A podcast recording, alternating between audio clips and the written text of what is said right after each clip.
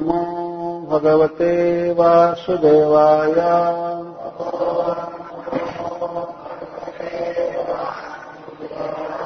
ॐ नमो भगवते वासुदेवाय।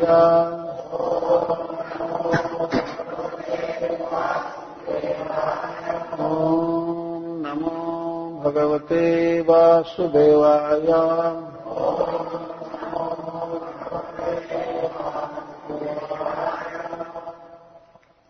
श्लोक बत्तीस से चालू करेंगे, दूसरा अध्याय थर्टी टू एते श्रुतीते नृपवेदगीते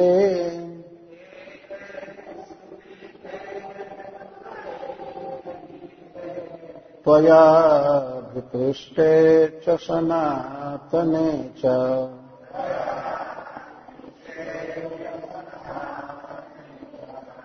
ये वै पुरा ब्रह्मणयाः तुष्टः।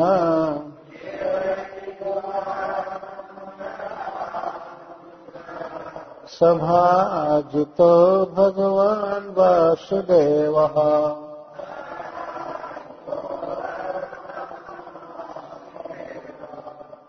न यतोऽन्यः शिवः पन्थः विशतः संसृताविह वासुदेवे भगवती। भक्तियोगो जतो भवेत्। भगवान् ब्रह्मकार्ष्णेन। त्रीलन्वीक्ष्य मनीषया तदध्यवस्यत कूटस्थ। रतिरात्मञ्जतो भवेत्। भगवान् सर्वभूतेषु लक्षितः स्वात्मना हरिः। दृश्यैर्बुद्ध्यादिभिर्द्रष्टा लक्षणैरनुमापकैः तस्मात् सर्वात्मना राजन् हरिः सर्वत्र सर्वदा। श्रोतव्यः कीर्तितव्यश्च। स्मर्तव्यो भगवान् नृणाम्। पिबन्ति ये भगवतयात्मनः सताम्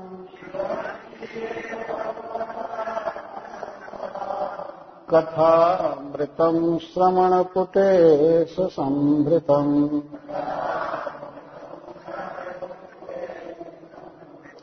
पुनन्ति ते विषयविदूषिताशयम्। व्रजन्ति तच्चरणसरोरुहान्तिकम् एते ये दोनों श्रुति मार्ग ते तुम्हारे प्रति मृत हे महाराज परीक्षित। वेद गीते जो वेद के द्वारा गाए गए हैं, बताए गए त्वया तुम्हारे द्वारा अभिपृष्टे जो पूछे गए, च और सनातने जो नित्य हैं, च उसके साथ ये जो वही निश्चित पुरा पूर्व काल में ब्रह्मण ब्रह्मा जी के प्रति आह बताए थे, तुष्ट संतुष्ट होकर। आराधित पूजित होने पर। भगवान वासुदेव, भगवान विष्णु।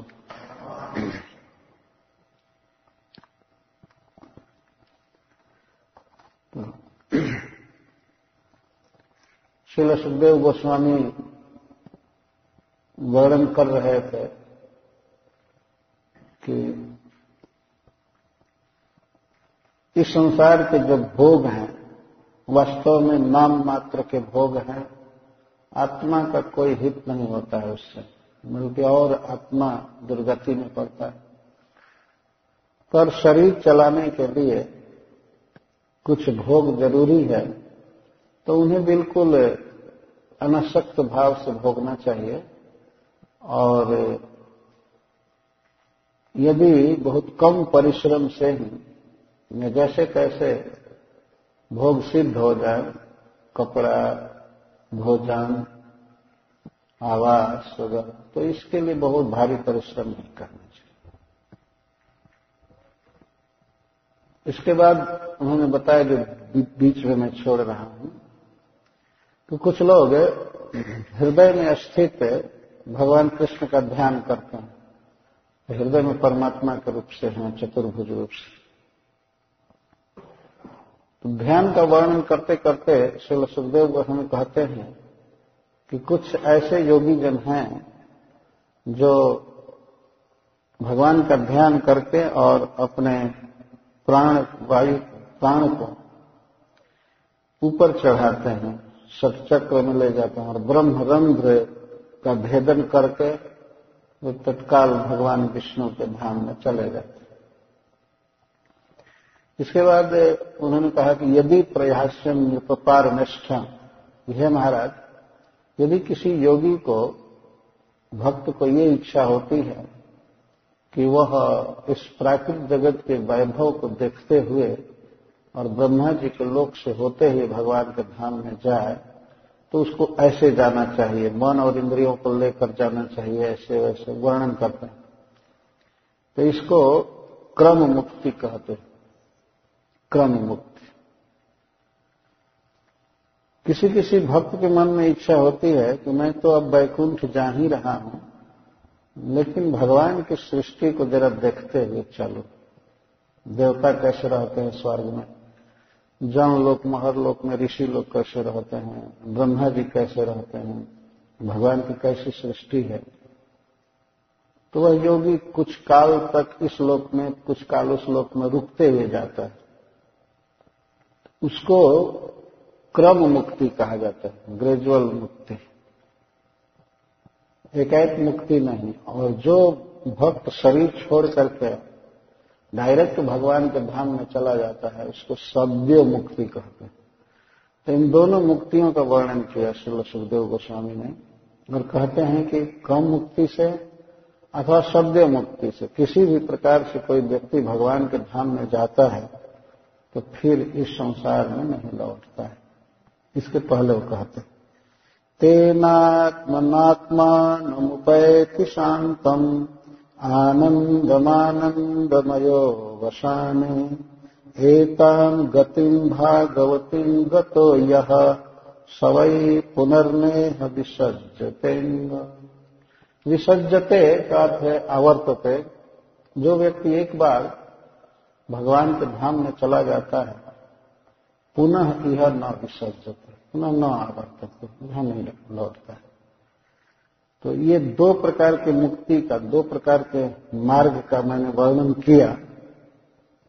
एते श्रुति ते नृपवेद गीते, त्वया विकृष्टे च सनातने च।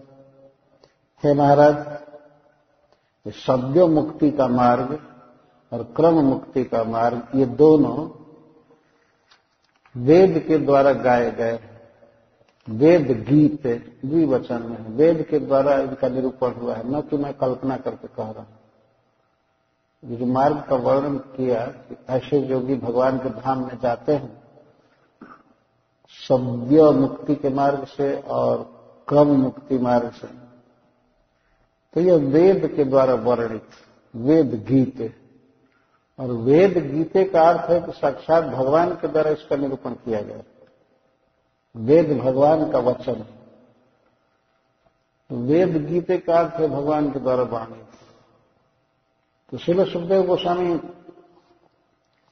संसार बंधन से मुक्ति के जो दो उपाय हैं, दो रास्ते हैं तो उसको ये कहना चाहते हैं कि यह बिल्कुल पूर्ण मार्ग है और वेद के द्वारा इसका वर्णन किया गया। सो सनातन और दोनों सनातन मार्ग हैं। हमेशा से हैं रहेंगे। इस तरह से भगवान के धाम में जाया जाता है। कोई कोई त्यक्वा देहम पुनर्जन्म न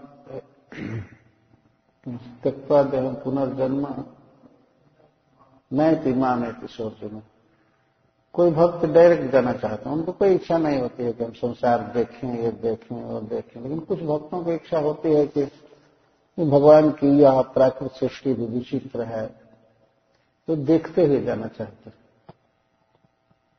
मान लीजिए कहीं आप जा रहे हैं, टूर निकाले तो बीच में कोई वंडरफुल चीज़ मिले तो देख लेने में क्या हर्ज है? ना? अभी रास्ते में पड़ रहा है। तो इसको, क्रम मुक्ति का इन दोनों मार्गों का निरूपण ऋषियों ने किया है वेद शास्त्रों में। दोनों सनातन हैं। और तो यह विपृष्ट आपने मुझसे जो पूछा था, उसका भी वर्णन मैंने कर दिया। चकार से भिन्न बात कही जाए त्वया अभिपृष्ट च। आपने दो दो बात पूछा था, वो भी मैं बता दिया। क्रम मुक्ति और शब्द मुक्ति के विषय में उन्होंने कोई प्रश्न नहीं किया था। लेकिन दो प्रश्न उन्होंने किया था, दो मार्ग। एक तो कहा था कि जीव का क्या कर्तव्य है, क्या सुनना चाहिए, क्या बोलना चाहिए, क्या स्मरण करना चाहिए, क्या करना चाहिए? और एक पूछा था, क्या नहीं करना चाहिए? दो मार्ग। ये दोनों ही सनातन। कुछ लोग भगवान की भक्ति करते हैं, श्रवण, कीर्तन, जप, वगैरह करते हैं तो वे लोग भगवान के धाम जाते हैं। और जो नहीं करते हैं। वे विविध जोनियों में नरक आदि में पड़ते हैं। ये दोनों ही सनातन मार्ग ये सनातन शब्द दोनों में जुड़ा हुआ है। क्रम मुक्ति और सद्य मुक्ति, ये सनातन मार्ग है, वेदों में इसका वर्णन और वेदों में ही इसका भी वर्णन है जो आपने पूछा जो लोग भगवान श्री कृष्ण का श्रवण, कीर्तन, स्मरण बंदन पूजन करते हैं, वे भगवान के धाम में जाते हैं। कृष्ण भक्ति पाए, तब कृष्ण निकट जाए। और विपर्जयम द्रोही जदवा विपर्जयम जो लोग भगवान की भक्ति नहीं करते हैं, वो अधोगति में जाते हैं। तो मैंने इसका वर्णन कर दिया। ये वही पूरा ब्रह्मा या तुष्ट आराधित भगवान वासुदेव। एक बार श्री ब्रह्मा जी ने भगवान की आराधना किया, सृष्टि के बिल्कुल शुरू में ही, वो तप किया। तप करके भगवान को संतुष्ट किया। संतुष्ट होने पर श्री भगवान दर्शन दिए ब्रह्मा जी को, और दर्शन दे करके उन्होंने समस्त शास्त्रों के सार को बताया। चतुर्श्लोक की श्रीमद भागवतम बताया तो उसमें सब कुछ है। ये सब क्रम मुक्ति, शब्द मुक्ति, या भगवत भक्ति का मार्ग और भगवत विरुद्ध मार्ग, दोनों की क्या गति होती है, इन सब का वर्णन भगवान ने किया है। सबसे बड़ा वक्ता, संपूर्ण ज्ञानवान श्री भगवान ने इसका वर्णन किया है। इसलिए सुखदेव गोस्वामी जो बोल बोले इसके पहले, वो कह रहे हैं कि वेद में लिखा हुआ है और साक्षात भगवान ने ब्रह्मा जी को उपदेश दिया है। तो यह इस तरह से बिल्कुल पूर्ण वर्णन है श्रुति श्रुति का अर्थ होता है, जिस पर व्यक्ति संसरण करे, चले, उसको श्रुति कहते हैं। संस्कृत में एक शब्द है सरणी। सरणी का भी अर्थ वही जिस पर व्यक्ति सर के बहे, चले, उसको सरणी कहते कलकत्ता में अनेक गलियों का नाम सरणी रखा गया। संस्कृत में नाम शरण यह शरण वह शरण यह इधर से लेन कहते हैं बुलवाड़ा कहते हैं। तो इस तरह से संस्कृत ये श्रुति शब्द, मार्ग, रास्ता। तो ये रास्ता भिन्न भिन्न है। भगवत भक्ति का एक मार्ग है, जो सीधे भगवान के पास ले जाता है। और भगवत भक्ति के मार्ग में मुख्य क्या है? सुनना, बोलना और स्मरण करना। और कर्तव्य, हाथ से भगवान की सेवा करना, मंदिर मार्जन आदि करना, भगवान की पूजा करना, भगवान का श्रृंगार करना, और श्री भगवान के लिए पकाना ये पूजा है। रथ यात्रा आदि में भगवान के साथ साथ चलना, यह भगवान की पूजा है। भगवान का आदर। भगवान के साथ कोई दस कदम भी चलता है तो माना जाएगा कि उसने भगवान का आदर किया अनुग्रज्या उनके साथ साथ चल रहा है। कितने लोगों के साथ चल करके जीवन बिताया है आदमी? कभी किसी के बारात में गया, किसी लोक नेता के पीछे पीछे घूमा झंडा लेकर के। कौन है तो इस पार्टी के हैं, उस पार्टी के अरे, भगवान के पार्टी में होकर के घूमना चाहिए। जगन्नाथ जी की रथ यात्रा में हरे कृष्णा हरे कृष्णा कृष्णा कृष्णा, हरे हरे। हरे राम हरे राम राम राम, हरे हरे। तो यह जो मार्ग है भगवान के विषय में बोलना, सुनना, स्मरण करना, इंद्रियों से भगवान की सेवा करना, दर्शन करना, इस मार्ग से जो व्यक्ति चलता है तो जन्म मृत्यु के बंधन से मुक्त हो जाता है। भगवान के नित्य धाम में वह भगवान का नित्य सेवक बनता है, जिसको पार्षद शरीर कहते हैं, पार्षद स्वरूप। भगवान के पार्षदों का स्वरूप, ठीक भगवान जैसा होता। है कोई अंतर नहीं, कोई देखने वाला जल्दी पहचान नहीं पाएगा कि ये भगवान हैं कि भगवान के सेवक भगवान जितना अच्छा कपड़ा पहनते हैं और जितना अलंकार धारण करते हैं, वो सब भगवान भक्तगण धारण करते हैं, सभी। क्योंकि वहाँ कोई अभाव नहीं है। वहाँ कोई कमी नहीं है। कि मालिक जो है वो बहुत फैशनदार कपड़ा पहनेगा और नौकर दिन ही बनकर रहेगा। इस जगत की धारणा कुछ भी नहीं। भगवान जैसा मुकुट, भगवान जैसा श्री विग्रह बिल्कुल सांवला चार भुजाएँ चार भुजाओं में कोई कोई भक्त आयुध भी धारण करते आवश्यकता पड़ने पर, बाकी समय सेवा करते रहते और केवल दो चिन्ह हैं स्पेशल भगवान के शरीर पर दिखाई पड़ता है। एक तो कौस्तुभ मणि और दूसरा भृगु जी का चरण चिन्ह। ये दो अन्य भक्त जन धारण नहीं करते बाकी भगवान से बिल्कुल कम कुछ भी नहीं है। सुंदरता या तेज, वस्त्र, अलंकार, सब कुछ। वहाँ सब कुछ स्पिरिचुअल है, नित्य जीवन है। जीने के लिए वहाँ काम करने की आवश्यकता नहीं पड़ती। यहाँ तो ये मर्त जगत है, इसलिए मरने की सब प्रकार की सुविधा है। अतः जीने के लिए बहुत करना पड़ता है। मरण के विरुद्ध, जैसे इधर जाड़े के दिन में हम सुनते हैं कि बहुत हीटर जलाना पड़ता है। कार में भी हीटिंग सिस्टम रखना पड़ता है। घर में, नहीं तो आदमी बर्फ़ में जमकर मर जाएगा तो बर्फ़ को शीत का निवारण करना, ये मृत्यु से युद्ध करना है।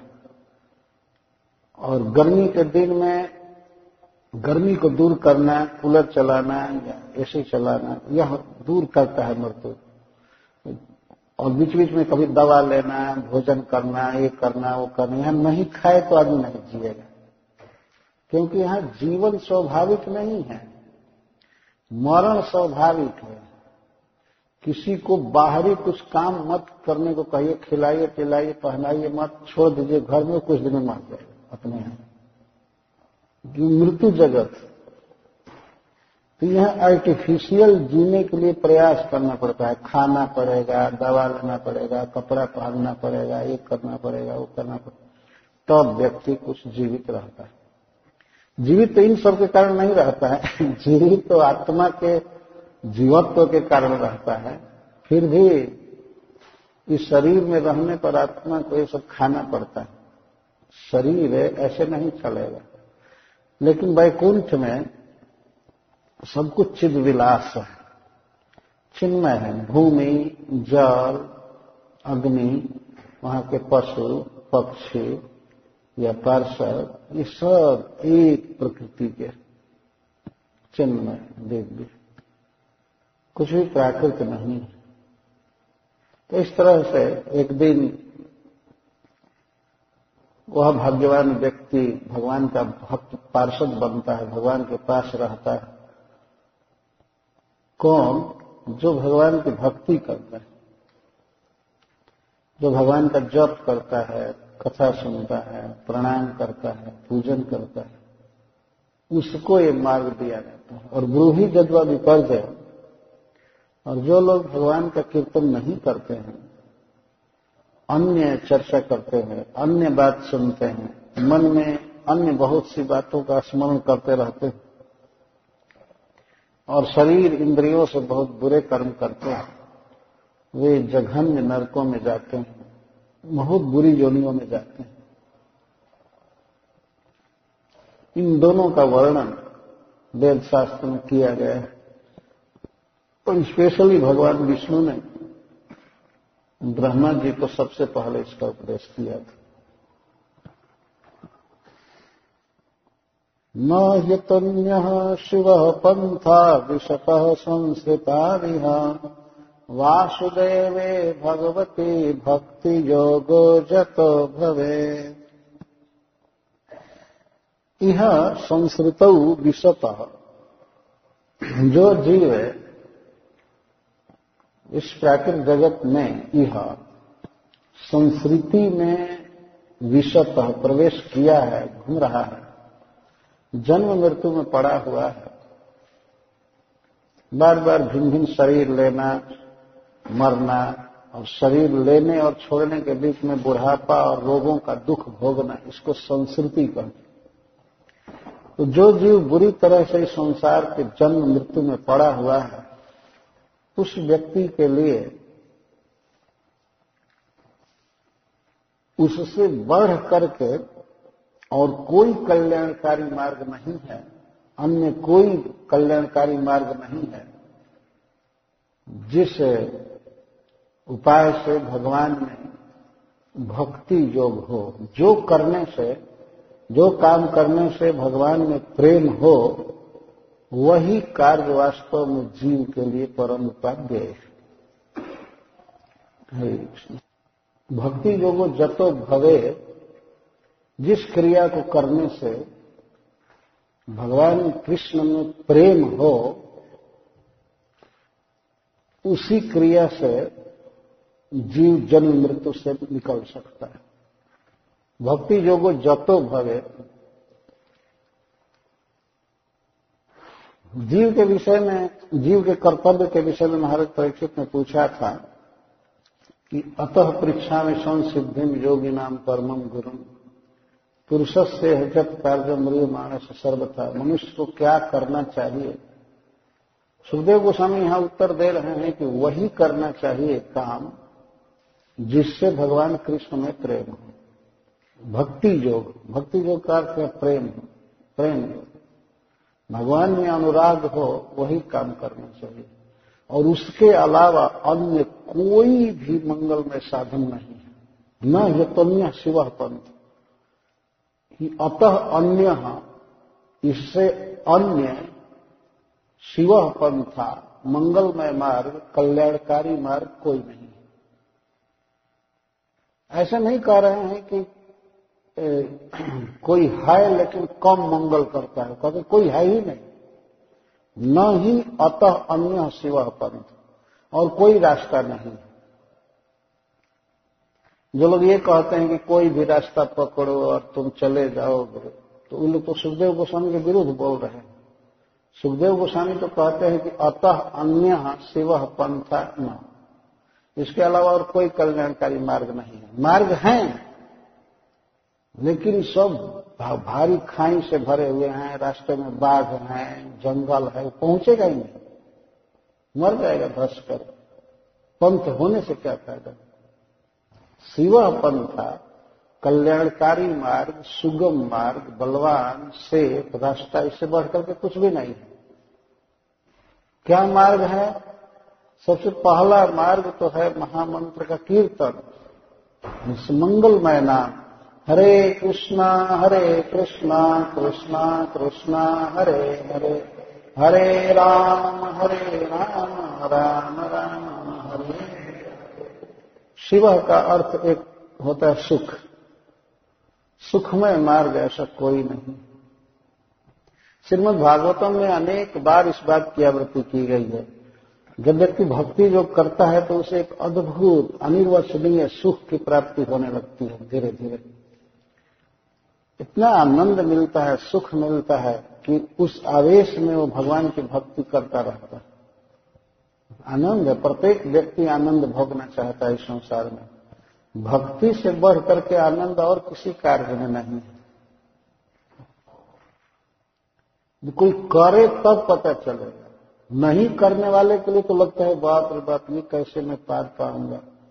सोलह माला जब करना पड़ेगा, जो नहीं करते हैं, उनके लिए तो पर्वत जैसा दिखता है, क्योंकि ये तो बहुत बड़ा होगा।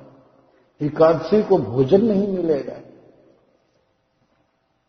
अरे बाप कैसे खाए बिना रह सकते? भोर में जगना पड़ेगा। हम 10 बजे तक सोते हैं 8 बजे तक और हमको सवेरे जगना पड़ेगा। कैसे हो सकता है? लेकिन जो लोग सवेरे जगते हैं, वो जग करके कितना आनंद भोगते हैं, इसको तो वही समझते हैं। जग करके भगवान की मंगला आरती में जो व्यक्ति खड़ा होता है, उसको उस सुख का पता चलता है, कितना सुख मिलता है। और दूसरे लोग समझेंगे कि वो तो पनिशमेंट भोग रहा है। जाड़े के दिन में भोर में उठ करके नहा रहा है तो क्या अपने को सजा दे रहा है? ऐसा सोचते लेकिन वास्तव में भक्ति में परम आनंद है। भगवान की कथा सुन करके जो सुख मिलता है, कीर्तन करके जो सुख मिलता है, वो सुख किसी अन्य वस्तु के लाभ से हो ही नहीं सकता। ये अनुभव है भक्तों का कि भगवान की भक्ति में कितना सुख है। शिल सुखदेव गोस्वामी कहते हैं कि न ही अतः अन्य शिव पंथा विषतः संस्कृतारी भगवान के श्रवण कीर्तन, स्मरण आदि के समान अन्य कोई भी सुखमय मार्ग नहीं है।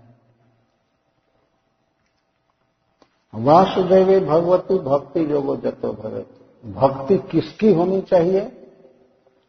किसमें भक्ति? भगवती वासुदेवे। भगवान वासुदेव में। भक्ति का मतलब ये नहीं कि किसी की भी भक्ति। नहीं नहीं। भक्ति का मतलब ही है विष्णु की भक्ति। भगवान की भक्ति। तो श्री विष्णु को वासुदेव कहते हैं। वासुदेव का एक अर्थ होता है जो सर्वव्यापक। जो सब में समाये परमात्मा। और वासुदेव का दूसरा अर्थ होता है जो वसुदेव जी के पुत्र। सीधा अर्थ। वसुदेव वसुदेव से अपत्य है वासुदेव। जो वसुदेव के पुत्र है, वे वासुदेव।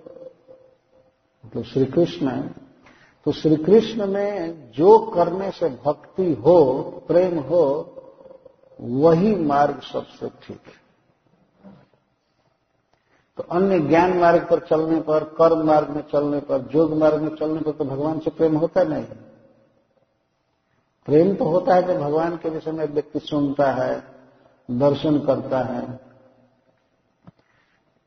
बोलता है भगवान के विषय में। भगवान की जब सेवा करता है, तब प्रेम होता है। जीव के हृदय में भगवान के प्रति। अन्य जो साधन है, वो तो वास्तव में उनमें चलने पर भगवान से कोई संबंध नहीं हो पाता है। जैसे ज्ञानियों का वर्णन किया गया है। ज्ञानी ध्यान करता है।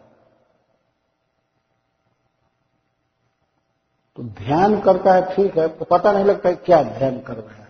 कुछ भी सोच रहा है, जो भी करे तो ध्यान करता है। तो दूसरा ज्ञानी ये पता नहीं लगा सकता है कि इस समय उसका मन क्या ध्यान कर रहा है। तो दो ज्ञानी बैठ जाए, ध्यान करने वाले। तो एक अपने चित्त को लगाएगा किसी भी विषय में, दूसरा लगाएगा तो एक दूसरे की सहायता नहीं कर सकते हैं। पता ही नहीं लगेगा कि वो क्या ध्यान कर रहा है और वो क्या कर रहा है। बल्कि वो ध्यान ही कहेगा कि तुम अब अलग रूम में करो। यहाँ डिस्टर्ब होता है तो ज्ञान मार्ग में असहायता का दोष है। कोई सहायक नहीं। अकेले चलना दूसरा रहेगा तो डिस्टर्ब हो जाएगा, ध्यान खंडित हो जाएगा।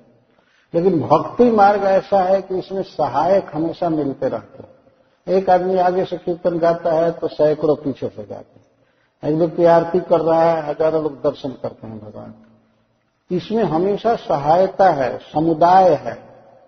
और ज्ञान मार्ग में हमेशा अकेलापना और कुछ पता भी नहीं है कि उसका मन भगवान में लगा है कि कहीं दुकान में बैठा है, ऑफ़िस में, उसका पता नहीं लग पाएगा लेकिन कीर्तन बोलने वाले का तो पता है कि भगवान का नाम बोल रहा है, या भगवान को प्रणाम कर रहा है। बिल्कुल दिखाई पड़ता है सब साफ़ साफ़ किसी योगी को, किसी भक्त को इतना प्राइवेट रहने क्या ज़रूरत है उसके मन का पता ही न लगे? तो ट्रांसपेरेंट होना चाहिए ना। सब दिखाई पड़े हाँ क्या कर रहा है, कैसे है, क्या है। पता ही न लगे कि कहाँ है, कैसे क्या कर रहा है। एक बार बॉम्बे में हम लोग टहल रहे थे और जप कर रहे थे, भगवान के नाम का, सवेरे सवेरे। तो समुद्र के किनारे टहल रहे थे, गली का उसे आ रहे थे तो बहुत सुंदर बगीचा था। उस बगीचे में एक बंगला बना हुआ था।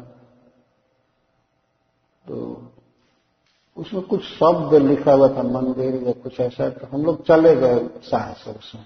सवेरे सवेरे गए, खुला था, चौकीदार से पूछे।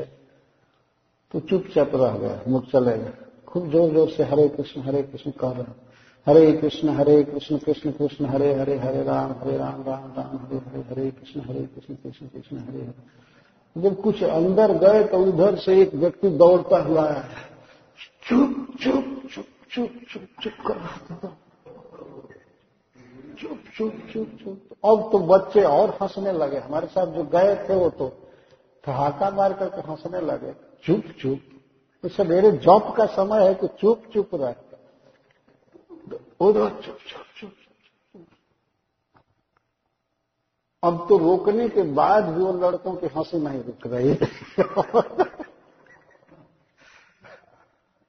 तो लोग रुक गए वहीं पर, और जब तो रुका नहीं, वो तो बोलते ही रहे, लेकिन आगे नहीं गए। तो बाद में हमने पूछा कि क्यों चुप करा रहे हैं? क्यों चुप करा रहे हैं? महाराज जी ध्यान कर रहे महाराज जी ध्यान पर बैठे, डिस्टर्ब हो जाए। कहता है, बाप भगवान के नाम से डिस्टर्ब हो जाए ये ध्यान क्या कर रहा है? भगवान के नाम से कहीं डिस्टर्बेंस होता है? तो भगवान का नाम तो जपना चाहिए। मैं, अब हम लोग कुछ बोले नहीं, दूसरे का घर था, लेकिन चले आए तो तो देखा इस तरह से रोका डिस्टर्ब हो जाएगा। ध्यानी जी ध्यान में बैठे। डिस्टर्ब हो जाएगा क्या डिस्टर्ब है डिस्टर्ब यही होगा कि भगवान का दर्शन करोगे, भक्तों का दर्शन करोगे तो यही डिस्टर्बेंस है। मन कहाँ गया है, वो तो वही जानता होगा। आँख बंद करने से क्या होगा? अगर आँख बंद करने से ही भगवान में मन लग जाए तो तो रात भर हम लोग आँख बंद किए ही रहते हैं। तो अखंड सात आठ घंटा ध्यान ही चल रहा है ना। मन कहाँ है असली? इस बात को देखना चाहिए, और जीव कहाँ है, कान कहाँ है, शरीर कहाँ है? तो भक्ति योग तो बिल्कुल प्रत्यक्ष चीज़, जिसमें कोई दुराव नहीं है, कोई छिपाव नहीं ऐसा नहीं है कि कोई किसी को पता ही ना चले कि क्या सोच रहा है, क्या बोल रहा है। वो तो बिल्कुल क्लियर यही मार्ग वास्तव में समीचीन मार्ग है। इसके अलावा और कोई मार्ग है ही नहीं। हरे कृष्णा हरे कृष्णा कृष्णा कृष्णा, हरे हरे। हरे राम हरे राम राम राम, हरे हरे। न योतन्य शिव पंथा विशत संस्कृता वासुदेवे भगवती भक्ति योगो जतो तो इस पर मान लीजिए सुखदेव गोस्वामी से पूछा गया कि आप इतना ज़ोर देकर के भक्ति की प्रशंसा क्यों कर रहे हैं? वहाँ तो बहुत साधु बैठे हुए थे, बहुत पंथ थे। ये प्रश्न ज़रूर आया होगा मन में, कोई पूछा नहीं। आप इतना ज़ोर दे रहे हैं भक्ति पर, श्रवण कीर्तन पर क्या बात है? क्या प्रमाण है आपके पास, जो बोलते तो पुनः ब्रह्मा जी का प्रमाण दे रहे हैं, सुखदेव गोस्वामी। भगवान ब्रह्म कार्षेण त्रीरन वीक्ष मनीषया तद तदध्यवश्यत कूटस्थ रतिरात्मन जतो भवे एक बार श्री ब्रह्मा जी कुटस्थ निर्विकार होकर के एकाग्र चित्त होकर के वेद के एक एक अक्षर को पढ़ना चालू किया। पढ़ने का मतलब विचार करने लगे, उनके लिए किताब की कोई ज़रूरत नहीं एक एक अक्षर पर विचार किया और शुरू से अंत तक ये जानना चाहते थे कि वेद का सार क्या है। तो त्रि अनुच्छ तीन बार पढ़ एक बार में ही कंक्लूजन जान गए।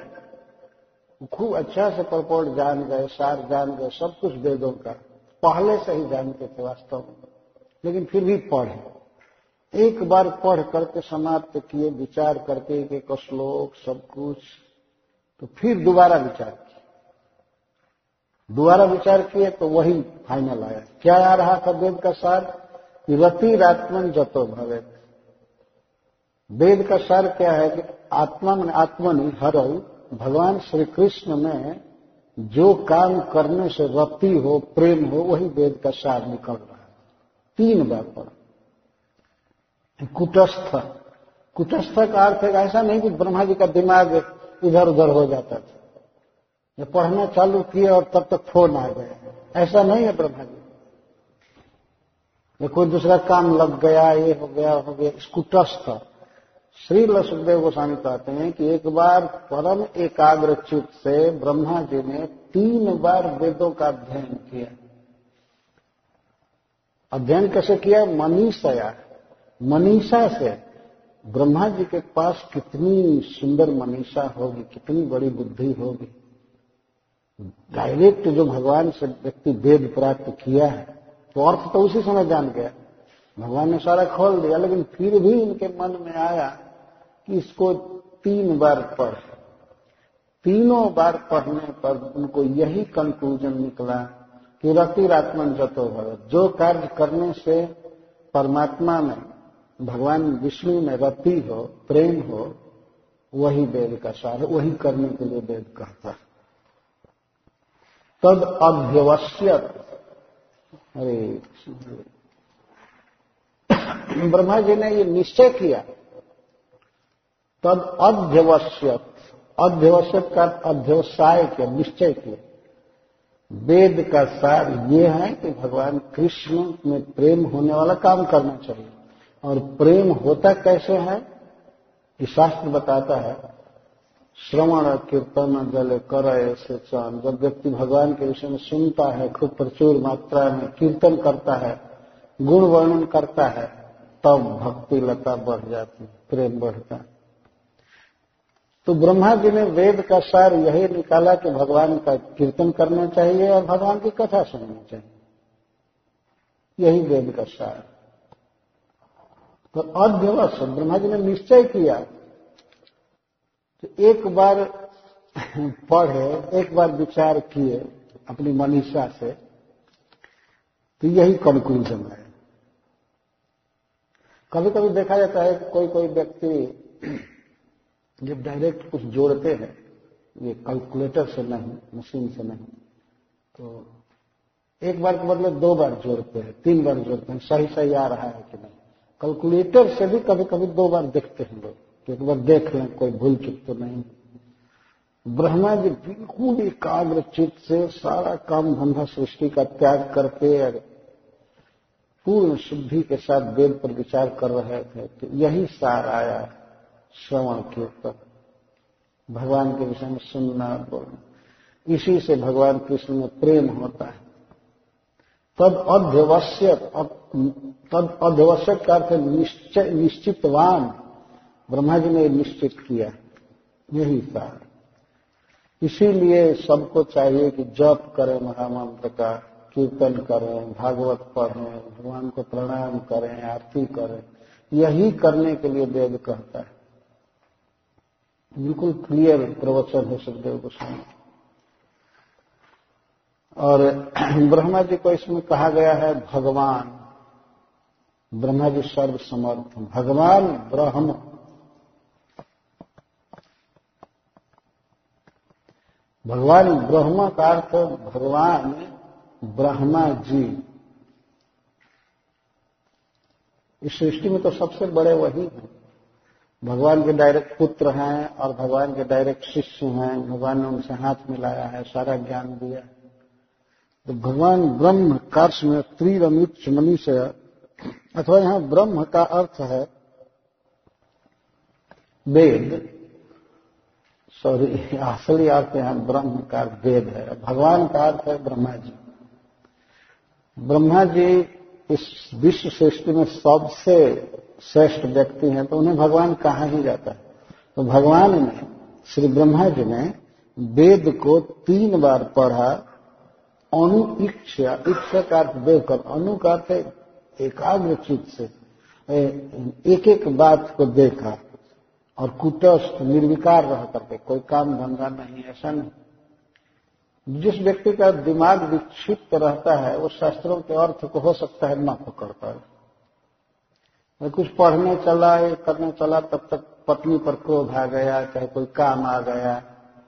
अच्छा पढ़ाई कर रहा है, तब तक तुरंत टॉयलेट में जाने की नौबत आ गई। तो बीच में खंडित हुआ ना? कहीं कोई कार्य कर रहा है, तब तक बाहरी फोर्स आ गया। कोई बुला लिया, कुछ हो गया, या दिमाग अपने आप ही घूम जाता है। आदमी पढ़ता रहता है, दिमाग कहीं और रहता है। ऐसा भी होता है। आँख पढ़ती है, जी भी बोलती है, और मन कहीं और चल देता है। घूमता रहता है। लेकिन ब्रह्मा जी तो समर्थ है तो पूर्ण जितेंद्रिय। एकाग्र चित्त से उन्होंने वेद के सार का निश्चय किया। और सार है भगवान की भक्ति जो प्रेम जो उत्पन्न करने वाले कर्म करना, वो भी भक्ति ही है। वो है श्रवण, कीर्तन, भगवान का पूजन, स्मरण, यही। इसी को उन्होंने निश्चय किया। तो इस पर फिर प्रश्न होता है, जो वस्तु अपरोक्ष अनुभव में आती है, उसी में प्रीति होती है, और जो वस्तु अनुभव में न आवे, दिखाई न पड़े तो उसमें कैसे प्रेम होगा? आप कहते हैं कि भगवान में प्रेम होना चाहिए, लेकिन अनुभूत पदार्थ में जिसको व्यक्ति कभी अनुभव नहीं किया है, देखा नहीं तो उसमें कैसे प्रेम होगा? हम भगवान के प्रेम की बात कहते हैं। दुनिया में आप देख रहे हैं ना कि सारे संसार में सभी लोग किसी न किसी में फंसे हुए प्रेम कर रहे हैं, है ना? प्रत्यक्ष है, इसलिए प्रेम कर रहे हैं ना। जनरली बात मान लीजिए, यहाँ शिकागो में कितने लोग रह रहे हैं। तो शिकागो में रहने वाले लोग बहुत कम ही ऐसे व्यक्ति होंगे जो न्यूयॉर्क में जिनसे प्रेम करते हैं। थोड़े दूरी बढ़ने से देश की दूरी या काल की दूरी से प्रेम नष्ट हो। आज के जो, आज इस समय जो लोग प्रेम कर रहे हैं किसी मनुष्य या किसी वस्तु से तो आज से सौ वर्ष पहले जो मनुष्य हो गए हैं, उनसे तो कोई प्रेम नहीं कर रहे हैं। ये कुछ ही वर्ष पहले जो लोग नहीं दिखाई दे रहे हैं, नहीं सामने हैं, उनसे प्रेम नहीं होता है। सामने रहने वाले से प्रेम होता है। झगड़ा भी सामने रहने वाले से ही होता है। लेकिन लेकिन, ज़्यादातर देखा जाता है कि जो वक्त प्रत्यक्ष है, जिसका परिचय है, उससे प्रेम होता है, उसमें प्रीति होती है। तो भगवान में प्रीति कैसे होगी? भगवान तो दिखते नहीं है। तो सुखदेव गोस्वामी कहते हैं महाराज परीक्षित, सुनिए, इस संसार में सबसे क्लियर और प्रकट कोई वस्तु है तो वो है भगवान। सबसे क्लियर भगवान सर्वभूतेषु लक्षित स्वात्मना हरि। बुद्ध दृश्यैर्बुद्ध्याद्भिर्द्रष्टा लक्षणैरनुमापक। ही हे महाराज, यदि कोई थोड़ी भी बुद्धि रखता है तो वो जान सकता है कि सभी भूतों में, सभी जीवों में भगवान साफ़ दिखाई दे रहे हैं। भगवान सर्वभूतेषु लक्षित और स्वात्म न हरि कैसे लक्षित हैं? स्व आत्मना अपने अंतर्गामी स्वरूप से सब में है। कई तरह से विश्लेषण करके देखा गया है कि जीव सक्षम नहीं होता है काम करने में। इंद्रियाँ तो होती ही नहीं है, मन नहीं होता है। एक अवश्य कोई अंतर्जामी है जिसके शरीर में उपस्थित होने से मन, बुद्धि और सारी इंद्रियाँ काम करती इस तरह से भगवान तो प्रकट और कोई न देखे तो इससे ये थोड़े मान लिया जाएगा कि भगवान नहीं वो तो हैं। जैसे कुछ मेडिकल साइंस आविष्कार किया है एक्सरे एक्सरे का आविष्कार यदि नहीं हुआ था पहले तो पेट में कैसे आते हैं, कैसे बच्चा है, कैसे क्या हो गया है, भीतर पहले लोग नहीं देख पाते थे। अनुमान से रोग पकड़ लेते थे वैद्य लोग। लेकिन जैसे डायरेक्ट देख लेते हैं, एक्सरे करा करके तो एक्सरे मशीन मान लीजिए अगर नहीं होती तो क्या भीतर जो गड़बड़ियाँ हो रही वो नहीं होती क्या? तो जो जैसा है वैसा है, लेकिन एक्सरे के आविष्कार से पता चल जाता और जैसे यहाँ पर है, आकाश में वायु में रूप तरंगायित हो रहा है। रूप सब जगह जो ट्रांसमिटेड होता है टेलीविज़न सेंटर पर, और जो रूप है, वो सब जगह है। लेकिन देखेगा कौन? जिसके पास टेलीविज़न होगा वो देखेगा। टेलीविज़न का कनेक्शन ठीक करके और ऑन कीजिए चैनल ठीक कीजिए, रूप दिखाई पड़ने लगता तो वह रूप सब जगह है। इसलिए दिखाई पड़ रहा। जो वस्तु जहाँ नहीं है, वहाँ कभी दिखाई नहीं पड़ सकती। जो शब्द जहाँ नहीं है, सुनाई नहीं पड़ सकता। तो रेडियो के पहले क्या कोई मान सकता था कि शब्द, बीबीसी लंदन का शब्द यहाँ भी सुनाई पड़ेगा, यहाँ है? है, तब न सुनाई पड़ रहा है। ये नहीं समझना चाहिए कि यहाँ नहीं है, लंदन में है, फिर भी सुनाई पड़ा नहीं, वो यहाँ भी है। जब एक प्राकृत शब्द ये प्राकृत रूप विश्व के कोने कोने में छाया हुआ है सब जगह तो अप्राकृत स्पिरिचुअल रूप भगवान का सब जगह क्यों नहीं? ये समझने की बात है ना? लेकिन स्पिरिचुअल कोई टेलीविज़न होता है, तब तो पकड़ पाता है। हृदय गंदा है, गंदे हृदय में भगवान के रूप की स्फूर्णा नहीं होती है। और इसी गंदे हृदय वालों ने ही प्रचार कर दिया कि भगवान निराकार है। किसी अंधे को कुछ दिखाई नहीं पड़ेगा तो क्या कहेगा? सब कुछ निराकार है, और क्या कहेगा वो बेचारा? उसका दोष ही क्या है?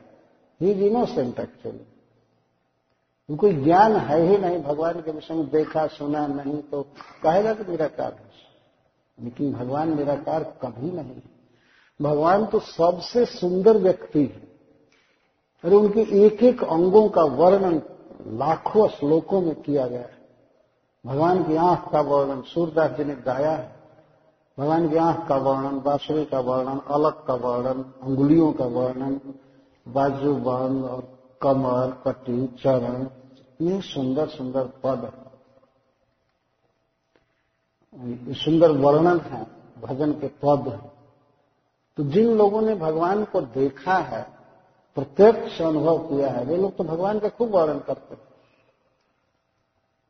तो शास्त्रों में तो सब कुछ है ही, लेकिन ऐसे भी किसी व्यक्ति के जीवन में उसकी जीवनी शक्ति को देख करके इतना तो अनुमान किया जाएगा कि कोई जीवंत व्यक्ति है जो उसको जगा रहा है, चेतना दे रहा है, और उसको सब कुछ ज्ञान है। भूत भविष्य वर्तमान। इस सृष्टि को देख करके, दृश्य को देख करके, ये समझा जा सकता है कि इसका कोई ना कोई क्रिएटर ज़रूर है। ऐसे टाल देना, जैसे प्रभुपा जी कहते हैं, कुछ लोग कहते हैं, सृष्टि कैसे हुई तो बाई चांस हो गई। बाई चांस कहीं को कुछ होता है। तो बाई चांस का मतलब क्या है? चांस माने। जब प्रभुपा जी पूछते थे चांस माने। चांस एक आदमी यूज़ करता है शब्द बाई चांस हो गया, चांस माने। कुछ नहीं मालूम या कोई बाई चांस होता है? कोई कहे कि ये घर कैसे बन गया, मंदिर कैसे बन गया? बाई चांस हो बाई चांस नहीं हुआ। या कब स्टोन लेट डाउन हुआ, बाहर लिखा गया है ना? कई इतिहास है इस घर के बनने का? इस ईस्वी में इस तारीख को। इसका फाउंडेशन हुआ, ऐसे ऐसे बना, कई लोग बनाने वाले होंगे, ये होंगे, वो प्रत्येक वस्तु का अपना एक इतिहास है और बनाने वाला होता है। कोई कहे कि कारें जो चल रही हैं रोड पर, बाई चांस आकाश से गिर गिर करके चलने लगी। कोई बुद्धि है? कोई पूछे कि कारें इतनी कहाँ से जा रही हैं रोड पर? कोई नहीं, अकस्मात आकाश से टपक टपक करके रेंगने लगी।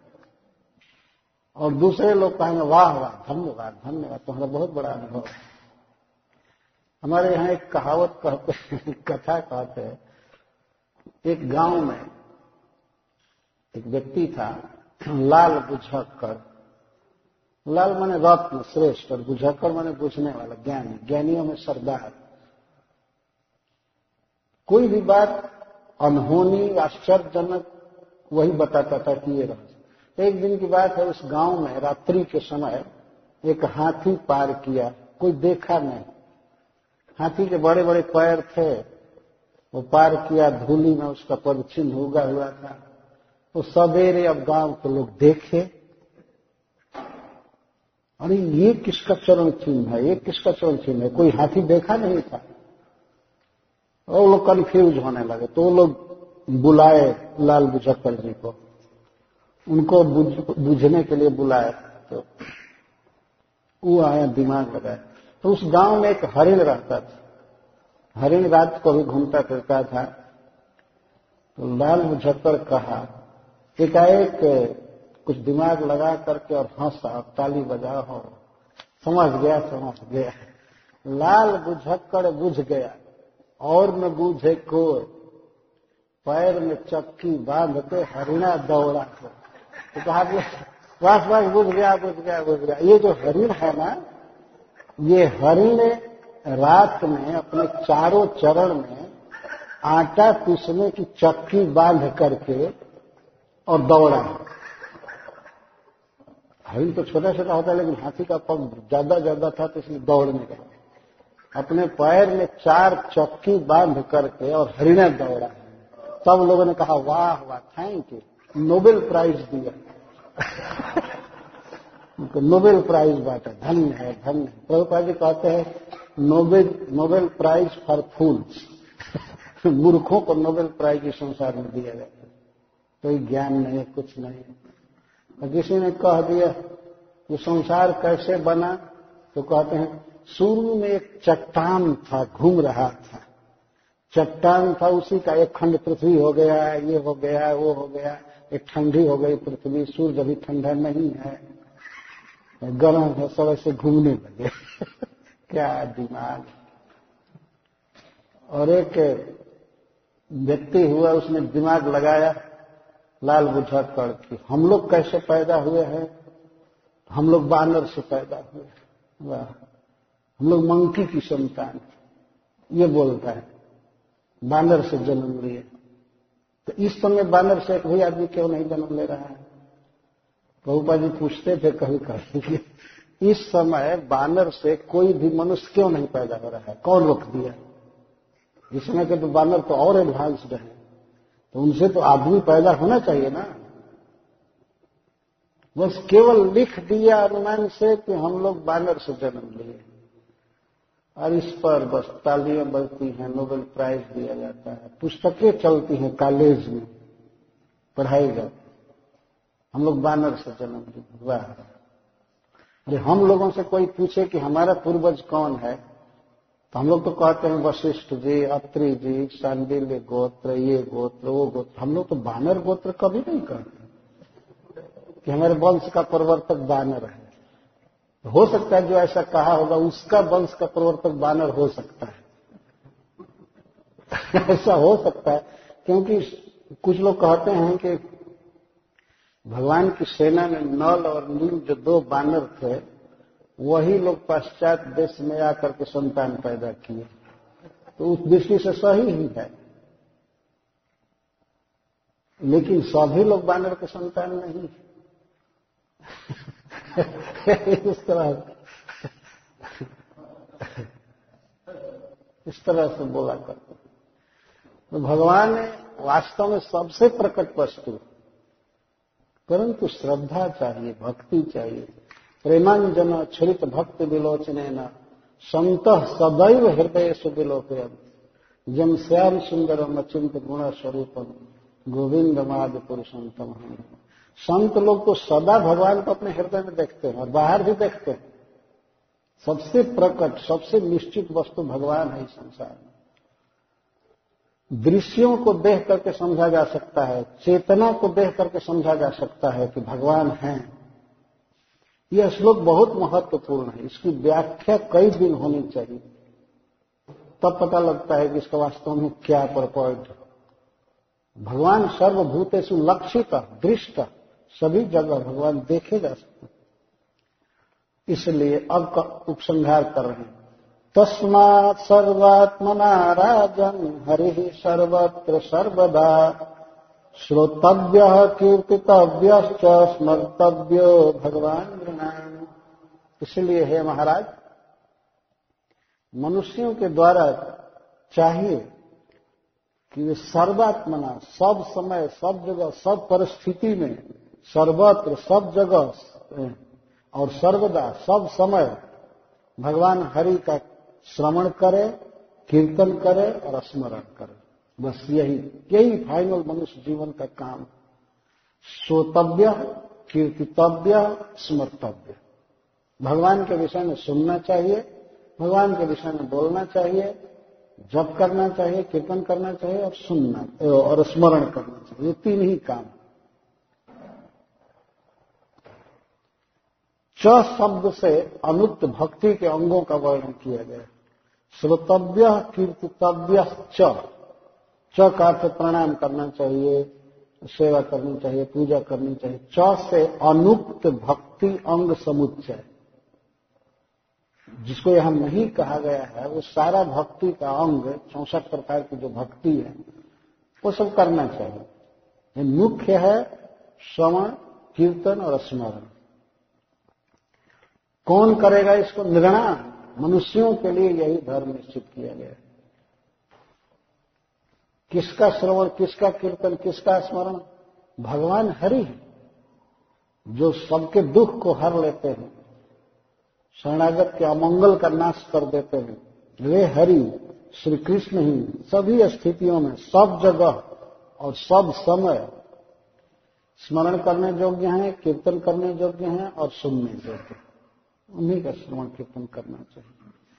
ये प्रश्न का बिल्कुल ला करके लास्ट में उपसंहार कर रहे तस्मात् सर्वात्मना राजन हरि सर्वत्र सर्वदा, श्रोतव्य कीर्तितव्य स्मर्तव्य भगवान ऋणाम सर्वत्र। ऐसा नहीं कि मंदिर में भगवान का स्मरण कीर्तन करे, बाहर नहीं। सर्वत्र। ऑफ़िस में, घर में। भारत में अमेरिका में अमेरिका में भी चाहे न्यूयॉर्क हो, चाहे शिकागो हो अच्छा उसमें भी कोई मोहल्ला हो, गली हो, कुछ भी हो, सब जगह भगवान का स्मरण कीर्तन किया जा सकता है। स्मरण किया जा सकता और सर्वदा, चाहे जाड़े का सीज़न हो, चाहे गर्मी का सीज़न हो, चाहे एक तारीख हो, चाहे तीस तारीख हो, चाहे संडे हो, मंडे हो, कुछ भी हो, सब समय भगवान का श्रवण कीर्तन स्मरण करना चाहिए। सर्वदा दाकार के समय, सब समय। चौबीसों घंटे सब समय भगवान का भजन करना चाहिए। कोई कहे कि सब समय सुन कैसे सकते हैं? अरे सुनने, मान लीजिए कुछ समय सुने, स्मरण तो सब समय कर सकते हैं। ना और सीडी लगा करके सुनते जाइए, कार में सुनते जाइए, ऑफ़िस में सुनते जाइए। प्रभुपा जी का नाम जप है, वो सुनते जाइए। हरे कृष्णा हरे कृष्णा कृष्णा कृष्णा, हरे हरे। हरे राम हरे राम राम राम, हरे इस जीवन में जितना ही कृष्ण को भरना चाहिए कान में, जितना भरेंगे उतना ही चित्त शुद्ध होता जाएगा, भगवान और साफ़ दिखाई पड़ते जाएगा और वाइब्रेट करना चाहिए। सुनना और बोलना, यह है इनपुट आउटपुट जितना अच्छा सुनेंगे, उतना ही अच्छा भगवान का वर्णन करेंगे, कीर्तन करेंगे। और मन में स्मरण करना हमेशा। क्या स्मरण करना? भगवान की सुंदरता का, दया का, लीला का जैसे गिरिराज धारण किए हैं। कालिए के फण पर नृत्य कर रहे हैं, अर्जुन का रथ हाँक रहे हैं। या भगवान श्री राम के अवतार में वो दंडक वन में घूम रहे हैं, हरिण के पीछे पीछे चल रहे हैं, लक्ष्मण सीता के साथ। ये सब लीलाएँ हैं भगवान, जिसका स्मरण किया जाना चाहिए। ऐसा करने से व्यक्ति का परम मंगल होता है, संसार बंधन कट जाता है। इसलिए श्रवण कीर्तन का वास्तविक फल बताते हुए अभिनय विधि से सुखदेव गोस्वामी लास्ट श्लोक में कहते हैं पिबंति ये भगवतयात्मन सता कथामृतम श्रवण कुटे सुसंधितम पुनन्ति ते विषय विदूषिताशय ब्रजन्ति तरण सदाभिहान्तिकम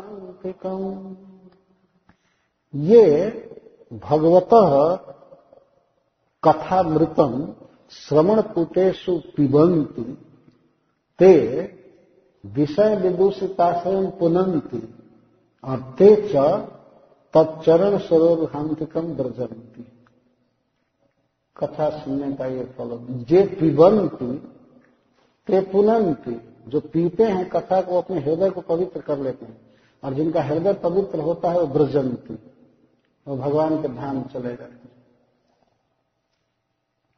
तो कथा के द्वारा ही कृष्ण मिलेंगे। तो कहा जाता है, कृष्ण प्राप्ति है जहाँ हईते गुरु वंदना में गया तो है, श्री गुरु चरण पद्म केवल भगवती सद। तो बंदो मुनि सावधान मत जहार और प्रसादे भाई, ये भव तरिया जाए। कृष्ण भक्ति, कृष्ण प्राप्ति है जहाँ, कृष्ण प्राप्ति होती तो वास्तव में गुरु या वैष्णव कृष्ण कथा के द्वारा कृष्ण की प्राप्ति कराते हैं। कृष्ण भक्ति के द्वारा। कृष्ण प्राप्ति है, यह है। यहाँ से लोग सुखदेव गोस्वामी कहते हैं कि ये शतान आत्मना, भगवान श्री कृष्ण संतों के, भक्तों के आत्मा आत्मा तो सबके हैं, लेकिन शतान आत्मना आत्मना का अर्थ होता है प्रिय। भगवान श्री कृष्ण भक्तों के अतिशय प्रिय है, प्रिय इस संसार में देखा जा सकता है कि जो वैष्णव है, वो भगवान को सबसे ज़्यादा मानते हैं, प्रेम करते हैं। यहाँ तक तो कि अपने समान मानते हैं, अपने से भी बढ़ करके मानते हैं, साधु संत भगवान को। तो भगवान श्री कृष्ण संतों के आत्मा है, परम प्रिय हैं। ऐसे परम प्रिय श्री कृष्ण के कथामृत को ये पिबंती जो पीते हैं, पीते रहते हैं। कैसे पीते हैं? ये प्रसिद्ध रस तो जीव से पी पिया जाता है, मुख से पिया जाता है। और ये कथा रूपी अमृत कैसे पिया जाएगा? श्रवण पुटेशु समृतम श्रवण पुट ये कान भी लगभग एक रिसीवर जैसा है। इसके छिद्रों में धोने में भर भर करके जो पीते समृत जैसे कोई अभी भरा गिलास पीता है, कोई अच्छा रस और पी करके कहता आहा, बहुत मज़ा आ गया। तो इस तरह से काल के दोनों में कुछ कार से दोना दोना समझते हैं कान के दोनों में भर भर करके पीते रहते हैं। ते विषय विदुषिताशयम पुनंती विषयों के कारण, अनादिकालीन विषय भोग का जो आशय, हृदय अशुद्ध हो गया है, उस अशुद्ध हृदय को पुनंती पवित्र कर लेना। जे पिबंती ते पुनंती पुनंती पवित्रयंती, हृदय को पवित्र कर लेते कैसे हृदय की गंदगी जाएगी? भगवान के कथामृत को पीने से, कथा सुनने से, हृदय से भोगों की लालसा चली जाती है। जो विविध भोगों की लालसा है डिजायर्स है, वही जीव की बहुत बड़ी अशुद्धि है। ये आशय विदूषित हो गया है, विशेषण दूषित हो गया है। भगवान की इच्छा नहीं होती है, भगवान का नाम लेने की इच्छा नहीं, भगवान का रूप देखने की इच्छा नहीं होती है दूसरी दूसरी इच्छा होती है तो इसका मतलब हृदय बहुत गंदा है। पर यह गंदगी हृदय की पूरी चली जाएगी, भगवान के कथा को यदि कान से पिया जाए, और जब हृदय शुद्ध हो जाता है तब ब्रजंती ये भक्त तब सरोरुहांतिकम तत्चरण सरोरुह अंतिकम भगवान के चरण कमल के अंतिकम, निकटम ब्रजंती भगवान के पास चले जाते हैं। हाँ भगवान के धाम में चले जाते हैं, पार्षद बनकर। ये है कथा सुनने का फल तो मुख्य है पिबंती कथा एवं अमृतम। कथा अमृत कथा ही अमृत है संसार में। आदि आदि की प्रवृत्ति देखी जाए तो सोचता है कि ऐसी चीज़ खाएँ, ऐसी चीज़ खाएँ कि हम स्वस्थ रहें, हमारा रोग दूर हो जाए, ये हो जाए, वो हो जाए। तो जीव अशुद्ध हो गया है इस संसार में। उसकी शुद्धि होगी भगवान की कथा पीने से और कथा ही भगवान के रूप, गुण की स्फूर्णा कराएगी और इस तरह से जीव भगवान के पास चला जाएगा। एक ही श्लोक में तीन क्रिया का प्रयोग है। पिबंती पुनंती ब्रजंती जो पीते हैं, वे हृदय को शुद्ध कर लेते हैं और वही चले जाते हैं भगवान के पास। तो भगवत प्राप्ति, कृष्ण का पार्षद बनना ये बहुत दुर्लभ गति है मनुष्य की, जीव की। लेकिन सिंपली कथा सुनने से व्यक्ति इसको प्राप्त कर सकता है। तो फाइनल, महाराज परीक्षित के प्रश्न के उत्तर में सुखदेव गोस्वामी यही संदेश दे रहे हैं कथा सुनना चाहिए, कथा सुनना चाहिए, कथा सुनना चाहिए। ब्रह्मा जी ने यही निश्चित किया है। तीन बार वेद पढ़ करके यही निश्चित किया सुखदेव गोस्वामी से प्रश्न किया गया है कि जीव को क्या करना चाहिए सभी स्थिति में। सुखदेव गोस्वामी यही कह रहे हैं। ब्रह्मा जी का उदाहरण देकर, भगवान का उदाहरण देकर, बस सुनना चाहिए सुनना चाहिए, जप करना चाहिए, कीर्तन करना चाहिए, यही करना है। और महाराज परीक्षित ने वही किया। उसके बाद बैठे रहे सात दिन। और सुने, और कुछ नहीं किए। भगवान की कथा सुनना अपने आप में परम फल है, परम सफलता है। कुछ लोग कहते हैं, कथा सुनने से क्या होगा? करना चाहिए ना। कथा सुनने से क्या हो यही करना है, सुनना ही करना है। यही फल है, यही गोल है वास्तव में। यह केवल साधन मात्र नहीं है फाइनल है। महाराज परीक्षित तो सात दिन बैठकर सुने, और क्या किए? सुने और शरीर छोड़े गए भगवान के धाम। तो भगवान की कथा सुनना यही एम है, यही फाइनल लक्ष्य है।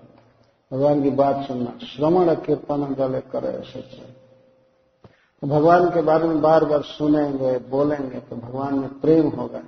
और जब भगवान में प्रेम होगा, तब उनके पास चले जाएँगे। फाइनल कंक्लूजन हुआ कि भगवान की कथा ही सब कुछ है। बोलना चाहिए, सुनना चाहिए, स्मरण करना चाहिए।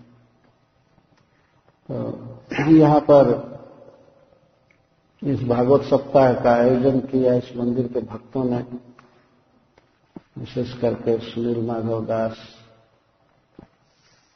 और ब्रज गोविंदम दास, मथुरेश दास इन सभी भक्तों ने बड़े उत्साह से इसका आयोजन किया। इसके लिए मैं आपका कृतज्ञ हूँ।